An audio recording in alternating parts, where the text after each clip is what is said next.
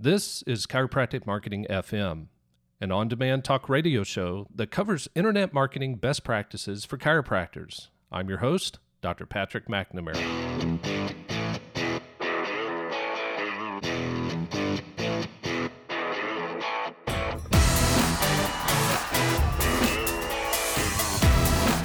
Welcome, everyone, to episode number eight of the Chiropractic Marketing Podcast. I'm your host, Dr. Patrick McNamara, and today we're going to talk about how to take your chiropractic website from good to great. But first, I need to let you know that today's episode is brought to you by Blogging Chiropractors. Blogging Chiropractors helps chiropractors keep their blogs active with relevant content that's designed to help convert readers into new chiropractic patients. It's blog writing made simple. Sign up for their 14 day free trial over at www.bloggingchiropractors.com. No credit card is required with no further obligation to join, so give it a try. You have nothing to lose. That's www.bloggingchiropractors.com. In today's episode, I'm starting a six part series that'll walk you through how to take your website from good to great. We'll cover everything from grabbing a domain name to using relevant calls to action that'll attract leads. And if you stick with me throughout the entire series, I'll provide you with a cheat sheet that'll make the whole process a breeze. Sound good? Great. Then let's get started.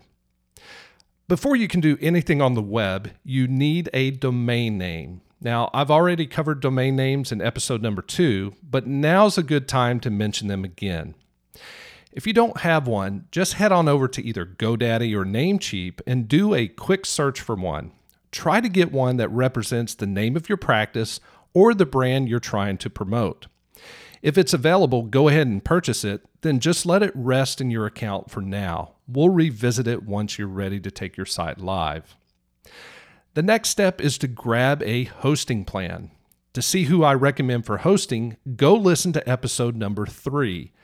If you're just starting out, I recommend Bluehost. They make it both affordable and easy to get started with WordPress. Once you have your hosting account set up, go ahead and install WordPress. If you wonder why I recommend WordPress, go listen to episode number four. If you're unfamiliar with how to install WordPress, Bluehost has a nifty tutorial that'll walk you through the entire process. Now that you have WordPress installed, you need to choose a theme. WordPress themes allow you to style your website around a certain look or layout. Now, I haven't talked much about themes yet, but I highly recommend you start with a StudioPress theme. They've been in the business for a while, have some amazing designs that are really easy to replicate, and are built within a rock solid framework called Genesis. I love working with Genesis. It's stable, secure, super fast, search engine optimized, and built in HTML5. Those are all fantastic features and benefits you get right out of the gate. But what I truly love about Genesis is that it is a framework. And that's a big deal when you're messing around with themes within WordPress. Why? Because if your theme doesn't sit within a framework, all the hard work you've put into customizing your site can vanish at the blink of an eye when WordPress rolls out another update, which, by the way, they do quite frequently. But if you choose a StudioPress theme, those worries vanish because their themes are really just child themes that rest inside of the Genesis framework. This way, you can customize your little heart out without really worrying about losing any of your creative work the next time WordPress pushes out an update. Now, if you don't go with StudioPress, just make sure the theme you purchase is set up in a similar fashion. In other words, make sure it comes with both a parent and child theme so that the customizations you make inside of the child theme aren't lost during updates. The last thing we'll cover today are plugins. Plugins are bits of code that you install into WordPress that gives your site more functionality. For example, if you're needing a way to capture information from your contact page, you'll need to install a plugin like Gravity Forms that gives you these capabilities.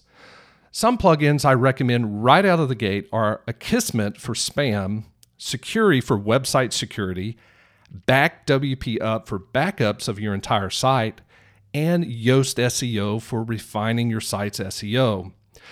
Obviously, that's just a small list, but each one of those I just mentioned are installed on every site I build, whether it's for one of my sites or a client's. I'll then add additional plugins based off of the client's needs. For example, one doctor may need a plugin installed that integrates with her email service provider while another may need one that integrates with his live chat service. It really just depends on the needs of each individual doctor and the functionalities they need built within their site. On another note, there are literally thousands of plugins available for download through the WordPress depository. But please be careful, you don't want to get carried away. If you overload your site with too many plugins, it will affect the performance of your site and possibly crash it if you're not careful. A good rule of thumb to follow is to not install and activate more than 20 plugins at any given time. This will generally keep things running smoothly and potentially avoid site performance issues down the road. Last but certainly not least, make sure you keep things updated. This includes your WordPress install, themes, and plugins. I can't stress this enough. If you're diligent to keep things updated, you'll greatly improve your site's chances from being hacked or infected with some form of malware.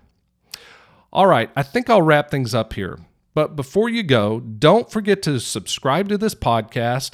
Just click on the links found in today's show notes, or simply go over to iTunes, Google Play, SoundCloud, or Stitcher and search for the Chiropractic Marketing Podcast.